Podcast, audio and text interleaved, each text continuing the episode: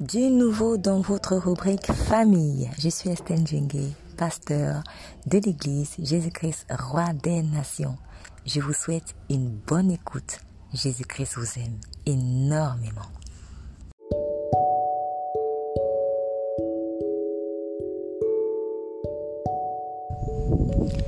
Protège ton Éden. Protège ton Éden. Jésus a dit dans Luc 12, verset 51 à 52, nous lisons, Pensez-vous que je sois venu apporter la paix sur la terre? Non, vous dis-je, mais la division. En effet, désormais, s'il y a cinq personnes dans une famille, elles seront divisées, trois contre deux et deux contre trois. Au sens strict, on comprend dans ce passage que le fait qu'une personne devienne disciple de Jésus-Christ la mettra en porte-à-faux avec ceux des membres de sa famille qui sont encore dans les ténèbres. Des tensions naîtront entre père et fils, mère et fille, frères et sœurs. Luc 12, verset 53. Puisque Jésus a dit ailleurs, le frère livrera son frère à la mort et le père son enfant.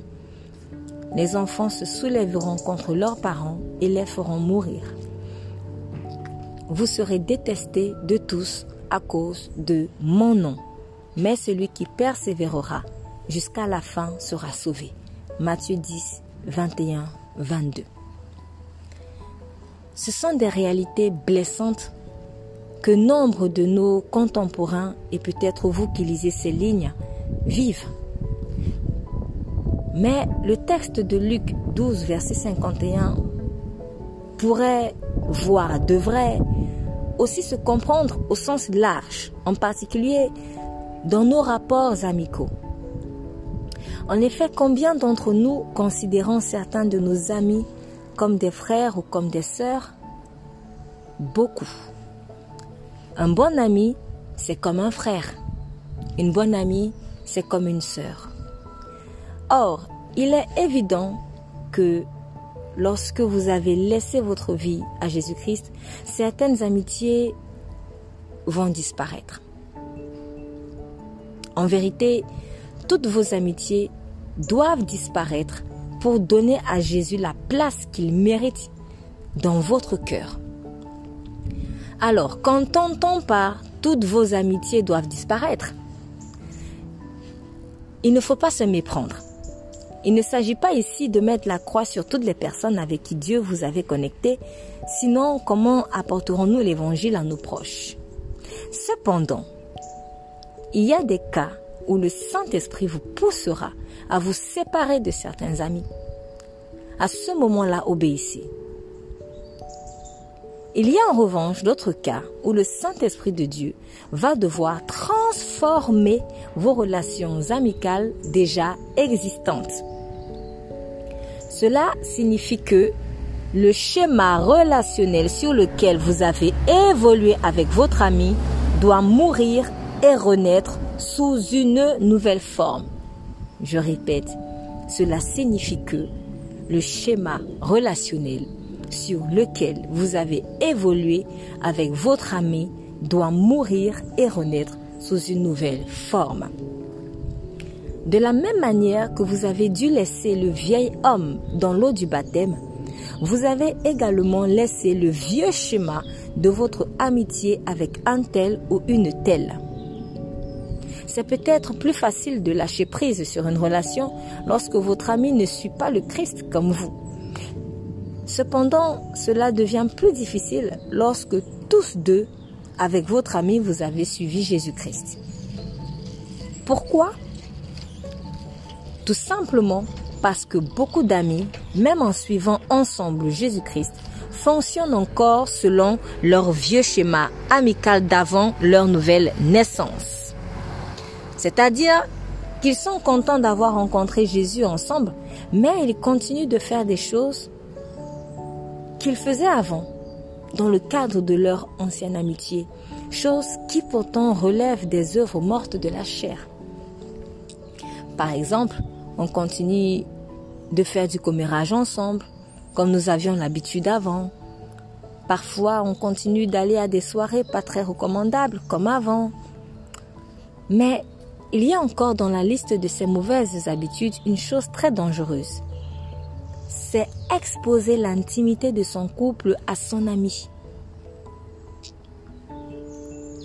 Parce que ses amis avaient l'habitude de se raconter leurs amourettes dans le monde par exemple, une fois venus à Christ, il ou elle pense continuer sur la même longueur d'onde en se racontant sans discernement l'intimité de leur foyer.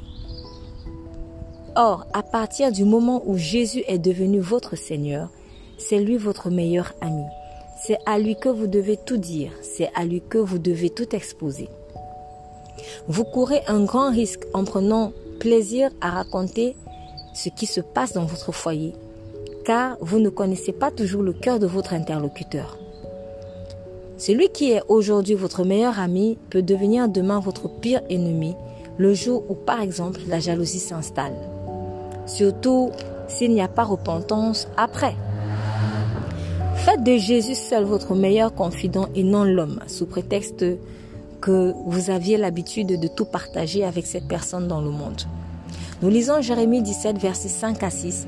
Ainsi parle l'Éternel, maudit soit l'homme qui se confie dans l'homme, qui prend la chair pour son appui et qui détourne son cœur de l'Éternel.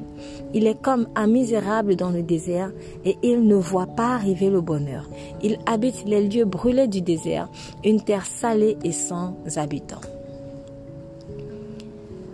Beaucoup d'enfants de Dieu tombent dans le piège de le piège du déballage de leur vie conjugale à des amis et à la fin finissent par boire l'amertume de leur confiance en l'homme.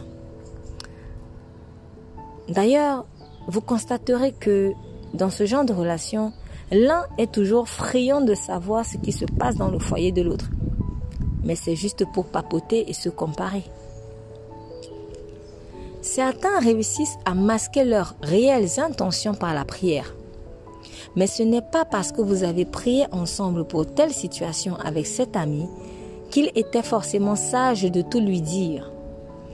Apprenez à protéger votre jardin d'Éden. Le péché est entré dans le monde parce que le premier couple marié, Adam et Ève, avait laissé Satan entrer dans leur intimité avec Dieu il avait confié à Adam le soin de cultiver et garder le jardin. Genèse 2, verset 15. Adam devait donc le protéger, mais il ne l'a pas fait correctement. Ève, de son côté, n'avait pas à aller discuter avec le serpent, mais aurait dû tout simplement l'éviter ou même le chasser. Est-ce à dire qu'il ne faut plus parler à personne et rester isolé? Non, loin de là. Sinon, il ne serait pas écrit par exemple ceci, Proverbe 18, verset 1, celui qui s'isole sur son inclination, il s'obstine contre toute raison. Ou encore ceci, Jacques 5, verset 16, confessez vos péchés les uns aux autres. Or, parler de ses péchés à une personne, c'est lui faire une confidence, puisqu'on ne le crierait pas forcément sur tous les toits. Il est quand même évident qu'il faille le faire à une personne de confiance, une personne dont le cœur est attaché à Jésus lui-même, une personne qui vous conduira sincèrement au pied du Maître. Autrement dit, ne parlez pas pour parler, pour déballer votre vie à votre ami comme vous en aviez l'habitude dans le monde. Mais il faut que l'échange soit véritablement un échange qui amène au pied de la croix. Et lorsque c'est le cas, le Saint-Esprit de Dieu vous inspirera. Idéalement, il vaut mieux que lui-même vous dise parle-en à tel pour être sûr que vous vous confiez à la bonne personne. Par ailleurs, les fruits de la conversation avec votre ami montreront d'eux-mêmes si votre discussion était charnelle ou si elle était inspirée de Dieu. Par exemple, si vous vous retrouvez en train de commérer, de se moquer d'autrui, de vous plaindre encore et encore, de chercher à justifier vos péchés pour fuir la correction de Dieu, de vous vanter, alors votre échange n'est pas animé par le Saint-Esprit mais par la chair. Certains se disent, je vais appeler un tel et je vais lui raconter ce que j'ai vécu pour l'encourager. ou alors pour témoigner de Dieu. Je vais lui raconter mon dernier voyage en amoureux avec mon mari. Ma femme et moi venant d'acquérir notre premier bien immobilier, je vais le raconter aux frères. Mon mari vient de m'acheter ceci, je vais le dire à telle sœur. Mais au fond, ce n'est pas pour vous encourager ou pour témoigner simplement de Dieu que cette personne veut vous appeler. C'est plutôt pour se vanter. La prochaine étape, si son interlocuteur ne fait pas attention, c'est que le diable sème la jalousie et bonjour la rivalité entre enfants de Dieu avec son lot de problèmes. Toute conversation avec vos amis n'édifie pas forcément. Alors soyez prudent et sobre. Il n'est pas toujours utile de tout raconter. 1 Corinthiens 10, verset 23. Tout est permis, mais tout n'est pas utile. Tout est permis, mais tout n'édifie pas. Proverbe 10, verset 19. Celui qui parle beaucoup ne manque pas de péché, mais celui qui retient ses lèvres est un homme prudent. Éphésiens 4, 29 à 31. Qu'il ne sorte de votre bouche aucune parole mauvaise, mais s'il y a lieu quelques bonnes paroles qui servent à l'édification et communiquent une grâce à ceux qui l'entendent. N'attristez pas le Saint-Esprit de Dieu par lequel vous avez été scellés pour le jour de la rédemption. Que toute amertume, toute animosité, toute colère, toute clameur, toute calomnie et toute espèce de méchanceté disparaissent au milieu de vous. En somme, veillez à protéger votre intimité avec le Seigneur Jésus Veillez à protéger l'intimité de votre foyer.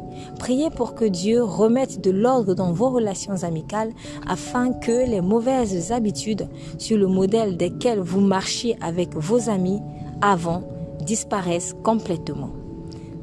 Sachez enfin que seul Jésus est votre meilleur ami et votre confident. C'est la personne la plus fiable. Apprenons à tout lui confier. Nous prions.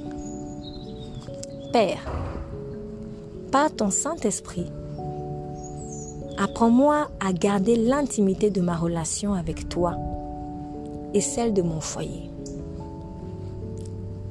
Purifie mes relations amicales afin qu'elles soient un moyen de me ramener toujours à tes pieds et non un moyen de renforcer la chair. Au nom de Jésus-Christ, je prie. Amen. Vous êtes béni.